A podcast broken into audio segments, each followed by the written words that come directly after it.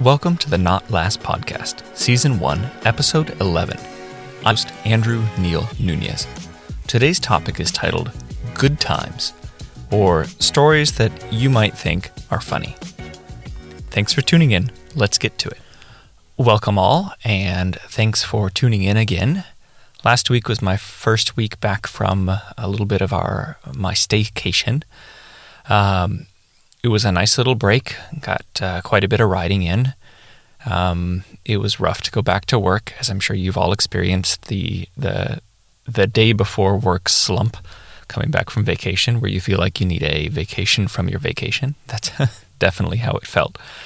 Um, but getting back in the swing of things, getting uh, back on top of the pile of little um, nuances and little emails to answer and, and customers to take care of, sort of sort of thing at the bike shop.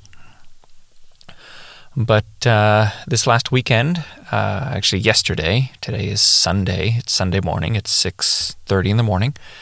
Um, Saturday and Friday are my days off from work, and Friday, my uh, best friend uh, decided to invite me out for a long, a long ride.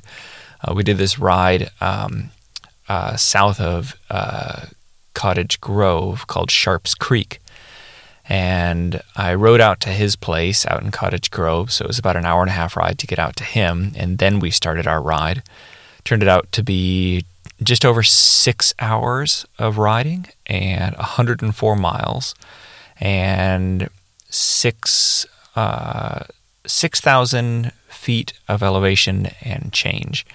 Um, Sharps Creek is this brutal climb. He said it was hard, but I hadn't done a climb like that in a very long time. It was four, maybe five miles of 10 or 11%. And my lower back was just in pure agony. That much seated climbing was just brutal. It's so steep that um, I mean, you're you're climbing for 40 or 50 minutes seated, and it's so steep that if you if you stop, chances are you can't keep like you can't get going again um, uh, because you can't get enough momentum to clip back into your pedals. So uh, you just have to keep pushing. Uh, ripping fast descent, gorgeous views. Um, it was a pretty spectacular ride, but it uh, it was a big day.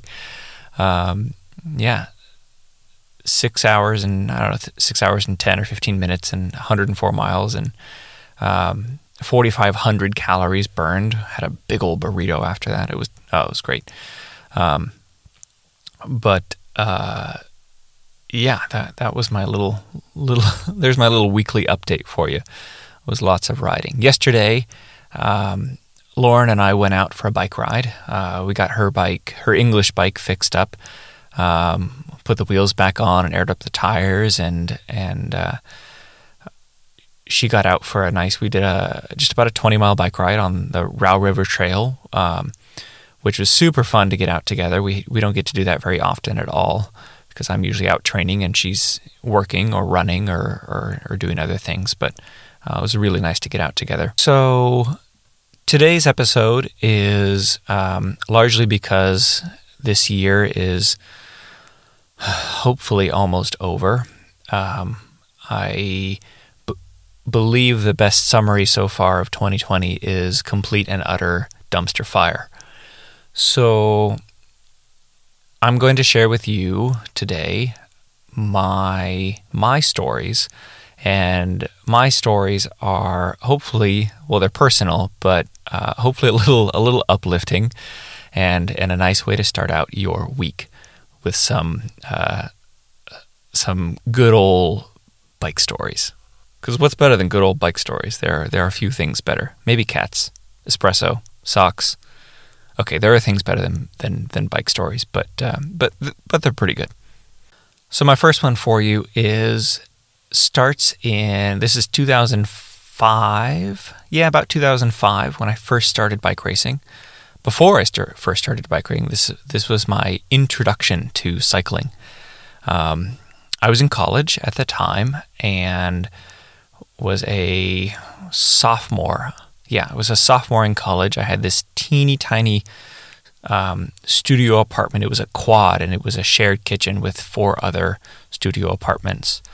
Um, I had a little mini fridge, and and and this, and I was on the, the top of a of a third floor building. No no elevator, no nothing. He had to walk up these rickety stairs. The whole building was probably about to fall apart. It was in rough shape, but um, it was right next to campus, and and I would huff my bike up and down there. Um, every day to go to classes, um, to go for bike rides. I was, I was getting, I thought I was getting pretty quick.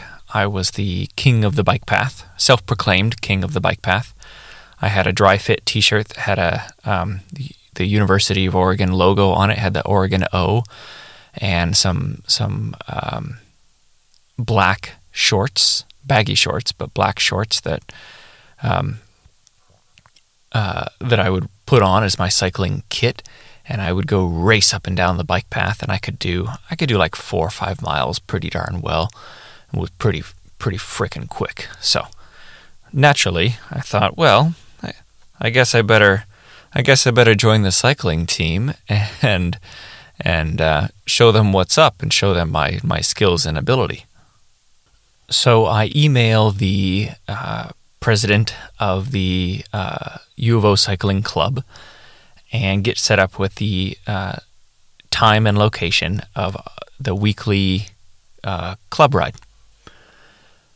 I suit up. I have some uh, sweatpants on, and it's pretty cold in the morning, so I put on my sweatpants because I'm going to go work out, right? And I have a bottle of Gatorade and a Clif Bar. Unbeknownst to me, we were doing about 60 miles. And I'm in the back. I'm struggling to, to stay on. I'm I'm on a road bike. I had I had uh, I I had procured a road bike through my uncle after getting several bikes stolen in college. Um, I thought I would take a crack at a road bike, and the bike shop at the time fit me for this 61 centimeter road bike. I'm five foot 11 with a 30 inch inseam, 32 inch inseam. Let's be generous. And I got fit on this 61 centimeter road bike. My back was totally flat and stretched out on this thing. I could barely stand over the bike, but I didn't know any better. So I was on this thing and I had aero bars. Yeah, I wanted to go fast. And so the bike shop um, uh, sold me some aero bars to put on there and some some red tires. It was a blue Fuji bicycle, blue and silver with red tires and aero bars, and that was um, apparently the right size for me. Now that I uh, have had more experience in a bike shop, I realize that that was probably three sizes too big. But uh, we'll get to that point in a minute. We'll revisit that topic in a minute. So I I go out, I have my Gatorade, red Gatorade. I remember this. It was a red Gatorade and a chocolate chip Clif Bar. And I was ready to go. Um, I think I had a jacket on, like a windbreaker on too, because it was cold that morning. So we head out, and the guys on the team, mm, hazing may have been the correct, maybe the correct term to use. Uh, I was kicked off the back and then they would wait for me and then egg me on and, and, keep me going. And then i'd get spat out again and they'd wait and keep pushing and keep going. And i would i would just suffer. It was just a lot of suffering. That's about all i can remember from this ride was that it was 60 miles and it was just hell so we get back into town and they drop me off. I don't really know my way around town from like the outskirts yet, so I'm, I'm still learning, fairly new to Eugene. And they they drop me off nearby my apartment or nearby campus so I can get back to my apartment. I hobble, quite literally hobble my way up the three flights of stairs with my bike on my shoulder, and I get into my studio apartment I know I'm hungry, but I'd never experienced this level of of hunger. I've been hungry before. I've ran long distances. I've done ultras. I've you know I, I have the experience of, of of going deep and being hungry and fatigued, but this was a different level. Um, I don't believe I ate my Clif Bar or drank my Gatorade because I was too scared to take my hands off the bars riding with a group and wanted to look. I'm sure there was a certain level of pride and definitely a high dose of testosterone poisoning where I, I didn't want to show that I was tired or that I was fatigued. So I just grunted my way through this. But I was bonked. I was done. Um, stick a fork in me. I'm cooked kind of thing. So I get into my studio apartment.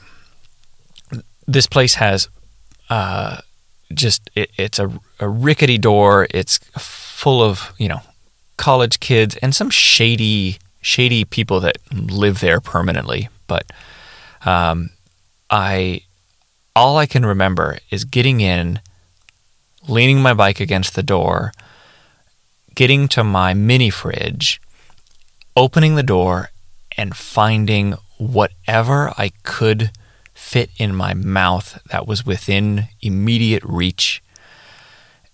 And that included the ketchup bottle. I'm not thinking, I'm, let me rephrase that.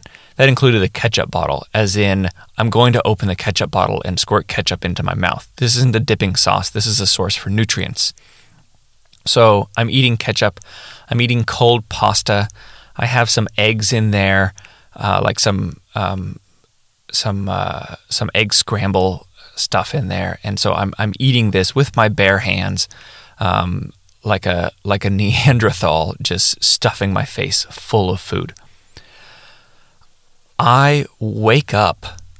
Hmm, I don't know. It must have been a couple hours later. My head is in the fridge. The fridge door is open. I am on the floor. My head is in the fridge. The door is open to my apartment. My bike is leaning up against the door and it's dark outside. So I must have been there for a, a couple hours, I guess. Uh, I finally shut the door, bring my bike inside. Thankfully, no one stole it or raided my apartment or anything, at least so far as I know. But um, I shut the door. I'm, I still have my helmet on. My head is in the fridge. It's just, I have no idea where I am or what just happened. There's just this mess of food around me. I claw my way back uh, into the bathroom, turn on the shower, still with my helmet on and kit on, and just sit there to try and wake up. I turn it on as hot as I can and I sit there and I slowly start to uh, turn back into a person versus versus a Neanderthal. So I am I'm hooked. I'm there. I'm like, oh man, that was awful. I need more that was my introduction to cycling. It was brutal, it was mm, violent, but I was hooked. I couldn't get enough. It was something that was so challenging, and I'd never experienced that level of fatigue. And I said to myself, yeah, I, I want more of this. So I kept showing up to the bike rides, and slowly, very, very slowly, I'd get a little better and a little better and could finally start to stick the group rides and the team rides. So there's one good one for you. I, hope you enjoyed that. That was my my introduction to cycling. Um, once I got into racing a bit more with the U of O team, I was a terrible bike racer. Uh, I talked about this previously, where I, unbeknownst to me, I was a pretty good time trialist, but I was an awful bike racer. I'm still a, well, I'm an okay bike racer now, but um, I was even worse. I'd get, you know, not just dropped from every race, but dropped and lapped from most races and, and could barely finish or would pull out of the race or something. I remember one time, uh, moreover, I remember some of the stories around them, the, the camaraderie and the, the events with the team. One time we were racing um, just outside of Seattle, and we were staying at some host housing in Seattle, and went for a spin on the on the bike uh, on the waterfront around Seattle and everyone's kitted up in their U of O kit. We're all looking really great, riding side by side on the bike path out like a like a real pro team. Um, you really think you're the you're the bee's knees when you're when you're in your own cycling team's kit, all riding together. Um, whether you are or you aren't, it doesn't matter. But you feel really good at the time. I remember riding. There were these um, uh, paved over um, light rail or tram tracks and uh, they had little grooves in them, but you could ride in the middle of them between the, the, the railway tracks. and so I'd get on there and I. Uh, the whole group was behind me, and I said, "Hey, look, everyone! I'm I'm I'm the train. Here comes the train! Choo choo choo!" And um, next thing I know, my front wheel gets caught in the track, and I go over the handlebars. This is day before the race. I go over the handlebars and land flat on my face, skin my elbows, skin my knees. Um, my chin is all busted up. Um, and as soon as I hit the ground, um, the the tram line comes by and starts honking its horn to tell us to get out of the way. It was it was quite poetic and and quite uh, uh, justified. um, there was another time we'd we'd go race up in Bozeman, Montana, and because we were a club team, flying was not an option. So we rented a uh, we'd have a, a passenger van, a 15 passenger van, and then a cargo van to stuff all the bikes in and we'd drive 10 hours one way to get to Bozeman. It was a 20 hour trip uh, all the way around, round trip. And first time we got there, uh, we were in such a snowstorm that they canceled the race the night before. So we we drive all this way. We get all these, you know, uh, excused from classes and, and everything, and, and and the trip's canceled. The race is canceled. Well, great. So we spin it around and drive it on back. Long hours in the car talking about everything and nothing at the same time. Um, good team bonding, right? Remember the second time we went up to Bozeman, we got up there, started to um, to unpack and load and unload and, and, get ready for the day, and it was it was cold. I mean, this is this is spring racing in, in Bozeman, so it's you know March, April kind of thing, um, and it starts to rain. No big deal. We have our you know we have our rain jackets and things. The temperature plummets, gets below freezing, and it starts to sleet, and then that turns into snow. And we're out racing in the snow, and halfway through, um, they just cancel the race. They call it. They say, "Okay, we're done." and so this is two for two that we don't actually get to. Well, we got to start the race, but we didn't get to finish the race. I think we got like 20 miles into this like 80 mile race, and they were like, "Yeah, no, you're done." And so we spun it around and cursed our way back to the vans, loaded up.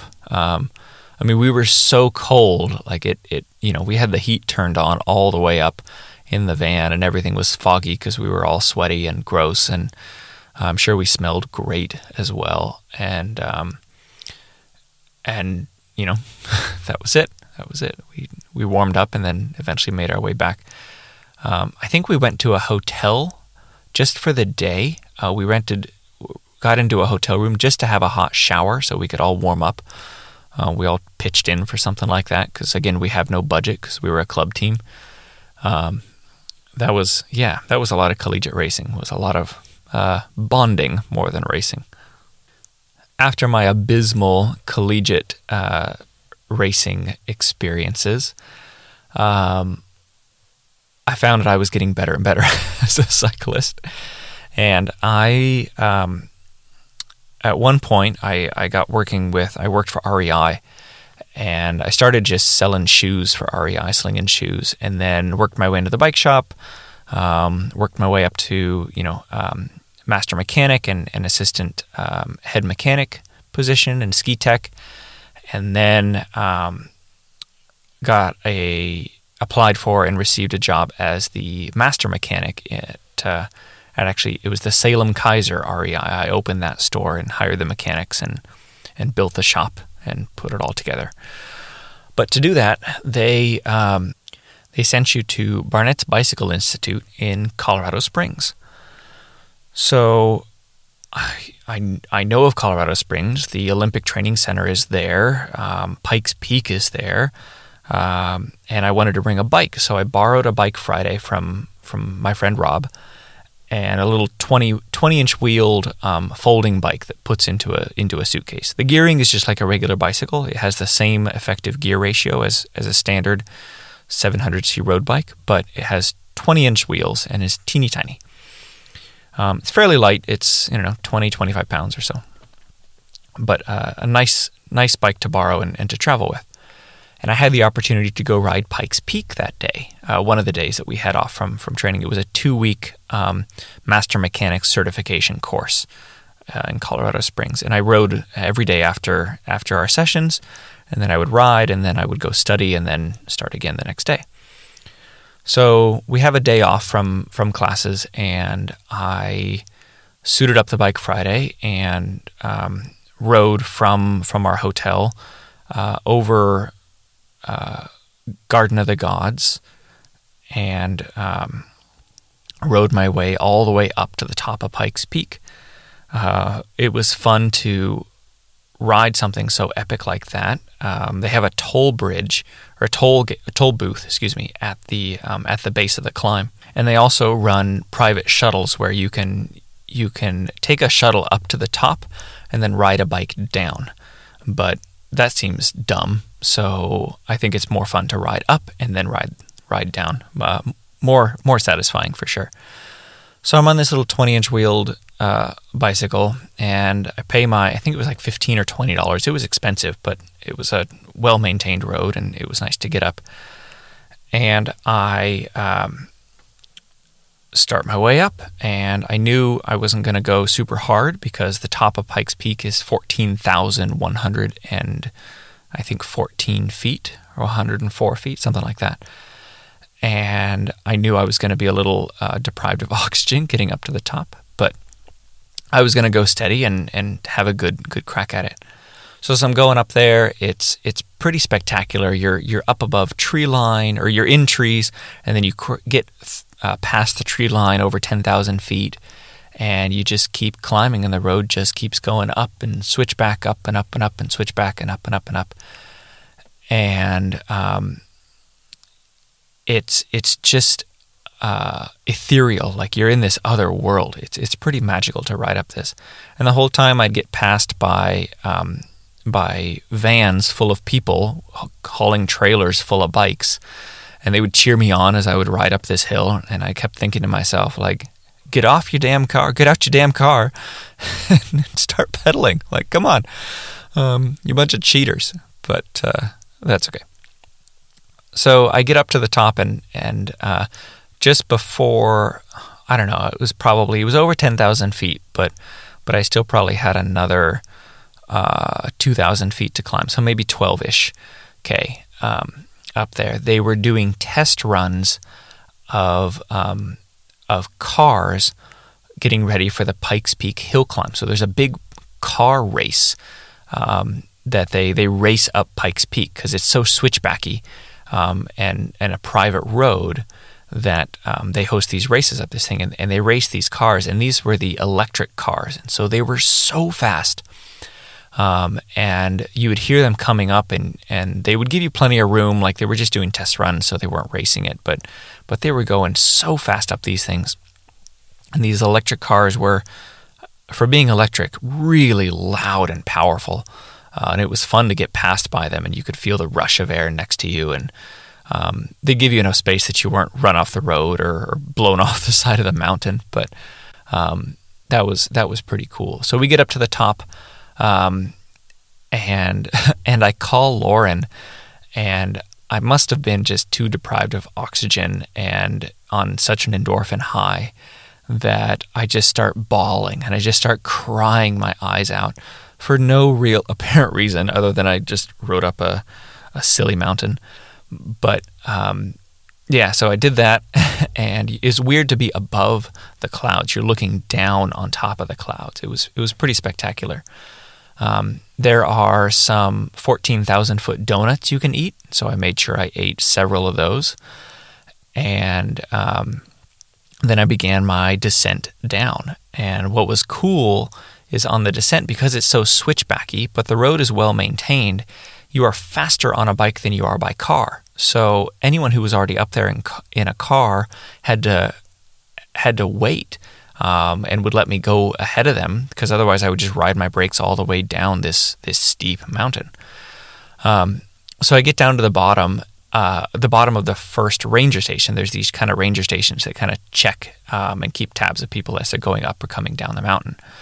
So the first one on the way down, uh, is a brake, a mandatory brake check station. And the guy, this ranger, was there, and he had a an infrared uh, heat gun or infrared heat sensor gun, and he checked my brakes and said, "No, no, you're fine." But he has to check all the cars to make sure that the cars don't uh, burn their brakes up on the way down, um, because otherwise they'll go careening off the the edge of this mountain and and explode and die.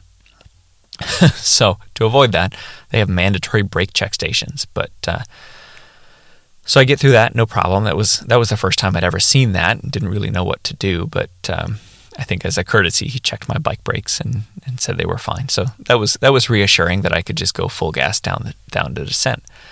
Um, so we start to descend and start to descend, and the switchbacks become the straightaways before the switchbacks become longer and longer.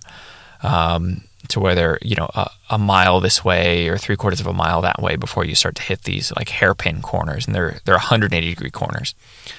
And so you can get up to speed on these things. And I think I got up to about 55 miles an hour on this little Bike Friday, just fully tucked um, on this thing. And if you don't look down, it feels like a regular bike. But the moment you look down at this thing and then look at your speed, it gets a little unnerving to have these teeny tiny wheels spinning so fast um, but you just don't look down. So if you don't look down, everything's fine. Uh, and then I got all the way back down and then rode uh, back to the hotel.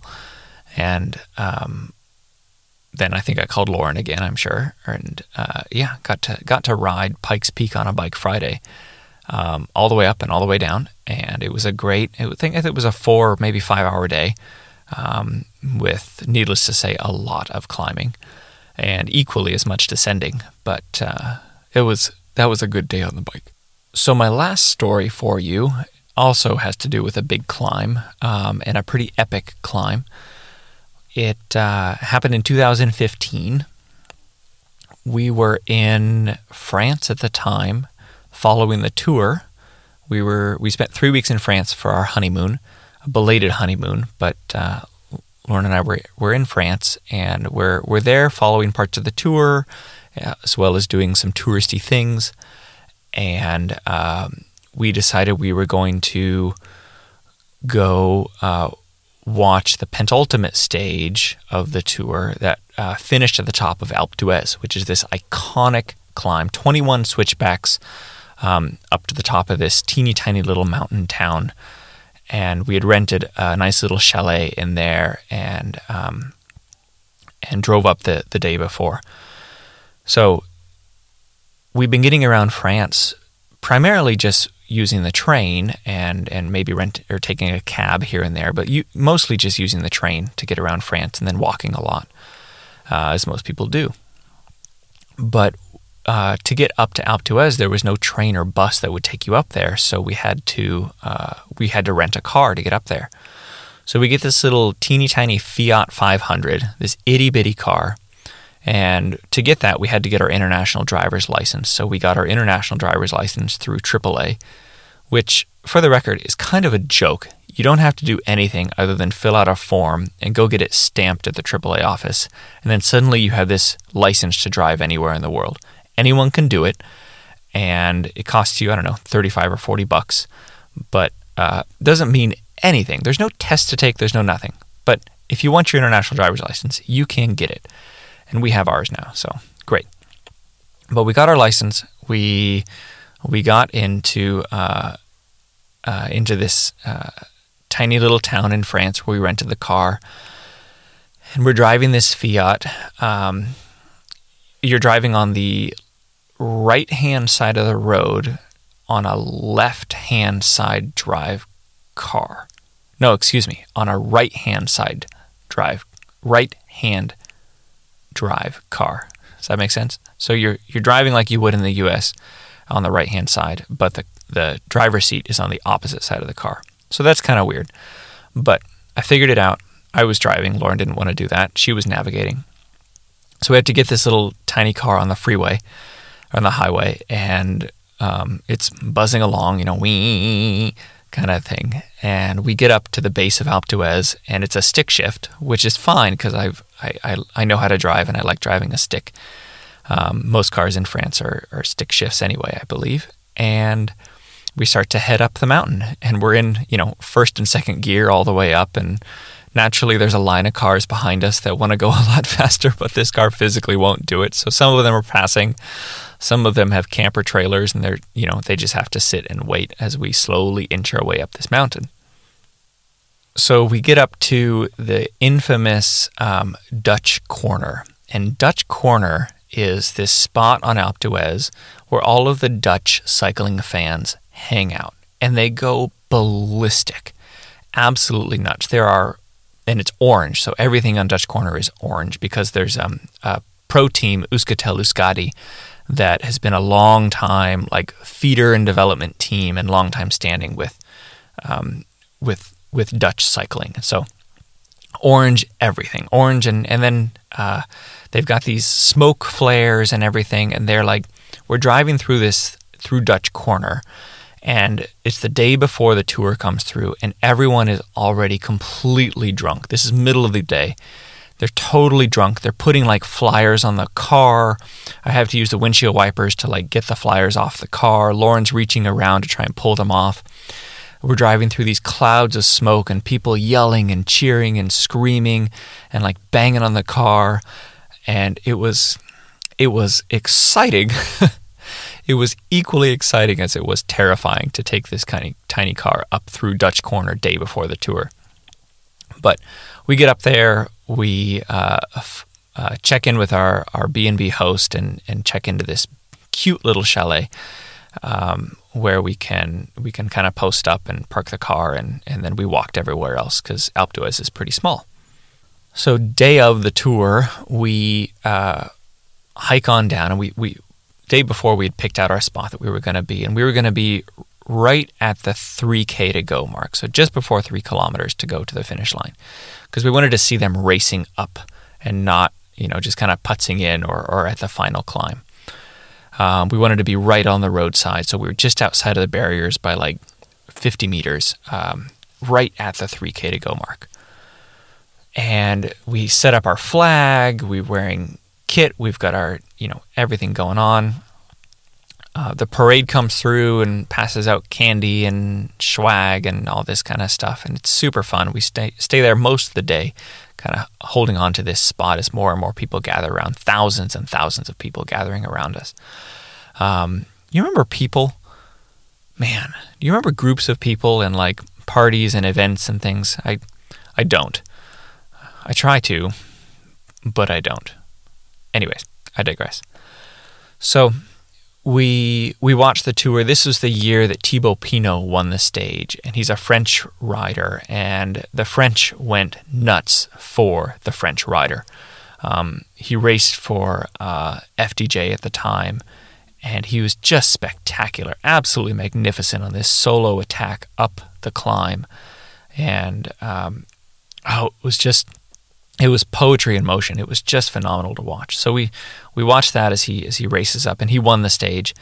And then that was the year that Chris Froome won the tour overall and was in yellow. And so we got to see Froome ride up with all of his lieutenants kind of guarding him up the climb. And they were just flying. It was really uh, phenomenal to watch. It, it, was spectacular. So after that, um, the end of the day, we we go back to the chalet. We we go find a pub and find some food and drink some beers and kind of hang out and meet new people and and talk about this tour stage and, and talk about bikes and where are you from and all this stuff. It was super fun. We got to meet meet some crazy crazy fun people in this little pub in Alpe d'Huez. Um, and the day after that, so this was this was a day after the tour uh, we had wanted to rent some bicycles and ride. I wanted to ride Alpe d'Huez. That was a bucket list thing to do for me. And I made it a bucket list thing to do for, for Lauren as well. She didn't ride the full Alpe d'Huez, but she rode the upper section um, as I joined her for the, the second half of my ride. So we rent bikes. I get to descend down Alpe d'Huez the day after the tour. Again, you're going faster than all the cars are, and there's hundreds of people on bikes. Maybe, no, thousands of people on bikes that are going down Alpe d'Huez, and everyone is just passing the cars, and the cars just have to wait. Um, so much fun. You're passing pro team cars, and you know there's pro riders, or at least you know team directors or soigneurs in the car, and they can see you, and you're like, "Oh, look at me! Give me a sponsorship contract." But they weren't because they were focused on other things. So, anyways, uh, so you go down, and you go down to the. I rode down to the little town Bourg d'Oisans, and um, and then spun it around and and started to ride back up the climb. And my goal was to hit this climb as hard as I possibly could. I wanted to absolutely give my my best effort for this climb. Granted, I knew there were some some exceptions. I didn't race, you know, 90 miles before that. I haven't been racing for, you know, two and three quarter weeks before that, and I was on a rental bike um, that was not perfectly fit for me. So there were some some concessions to be made, but nonetheless, I was going to give this a, a, a dig and and have a good crack at it and try and catch people on the way up. So nonetheless, I I caught people as as I was climbing, and um, it was just so much fun to ride up Alpe d'Huez. And you're counting down the switchbacks from 21. It counts 21 to zero until you get to the top. So it's not um, one. N- number one is not at the bottom. 21 is at the bottom, and number one is at the top. So you're counting down as you're climbing up and up and up and you try and smash these each straightaway as hard as you can. And so you get up there and you get up to the top and you cross the finish line and you everyone does this and i'm sure that all of the locals are just sick of it and turn away but you put your arms up or you put a you know uh, give a salute in honor of, of the climb that you just did it was yeah it, w- it was pretty spectacular to do uh, was to climb d'Huez there's a photo uh, of me climbing d'Huez there was a photographer that was standing right at this like staged uh, kind of spot. As he um, as he snaps your photo and then hands you a business card that you can go buy the photo later uh, from his gift shop in in the little town of Alpe d'Huez. And uh, I absolutely bought I bought two photos and the digital copies because uh, uh, well I wanted them and they were great shots. Um, I'll I'll put one up in um, on the Instagram page. I'll post that to make that the the the feed post for this episode will be a, a photo of me uh, going up Alpe d'Huez. Um, but man, what a spectacular climb! And to have uh, to be in a culture that celebrates bicycles with such a passion, and and to be with other cyclists who are equally, if not more, passionate than you are, uh, was was just just amazing to do. I hope I hope you all get the opportunity to do that and to to ride your bike in a spot or to run in a place or to swim wherever or to hike wherever that like that your activity is celebrated as much as you are as much as you celebrate that activity um, it really is a spectacular thing to do so i could go on and on sharing more stories um, but i will leave you with those three today i hope you enjoyed them um, I plan to bring in in future episodes. Uh, I have I have several people lined up that I want to bring in for interview, but COVID numbers are pretty high here in Lane County and in Eugene. Um, but I don't feel comfortable doing that yet. So that will be in the pipeline. I've got a former Olympian. I've got an amateur triathlete. I have got a prolific uh, frame builder and a couple other folks that I want to bring in to chat. And uh, look forward to those episodes. They will be happening. And uh, once once things calm down and COVID numbers uh, kind of settle down again, then then I'll consider having them in for for an interview, or maybe we'll do a digital interview if I'm smart enough to figure out the tech to do that. Next week, I'm going to be talking about the transition time. It is it is fall here in Eugene. The leaves are falling. Everything is turning red and green, and or not green, uh, red, red and orange and brown, and dying. And we are about to enter the rainy winter, dreary months. And we're going to talk about how some athletes try and stay motivated and, and keep the focus and, and how they can stay on target and how you can do that as well. So that'll be next week. And as always, I will leave you with these three things. First, and I'm not going to get more political than this, I will say vote.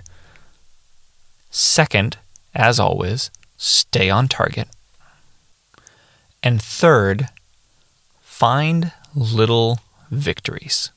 Little, little things. It could be you're in the grocery store buy a pack of M&Ms. Enjoy those pack of M&Ms sitting in your car. I don't care. Get the cup of coffee. Drink the Italian soda. Whatever. Small, teeny tiny, itty bitty little victories.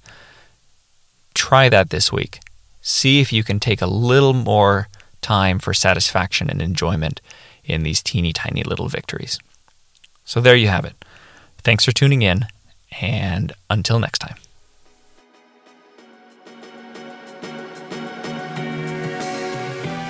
Thanks for tuning in to the Not Last podcast. Be sure to subscribe. New episodes drop weekly.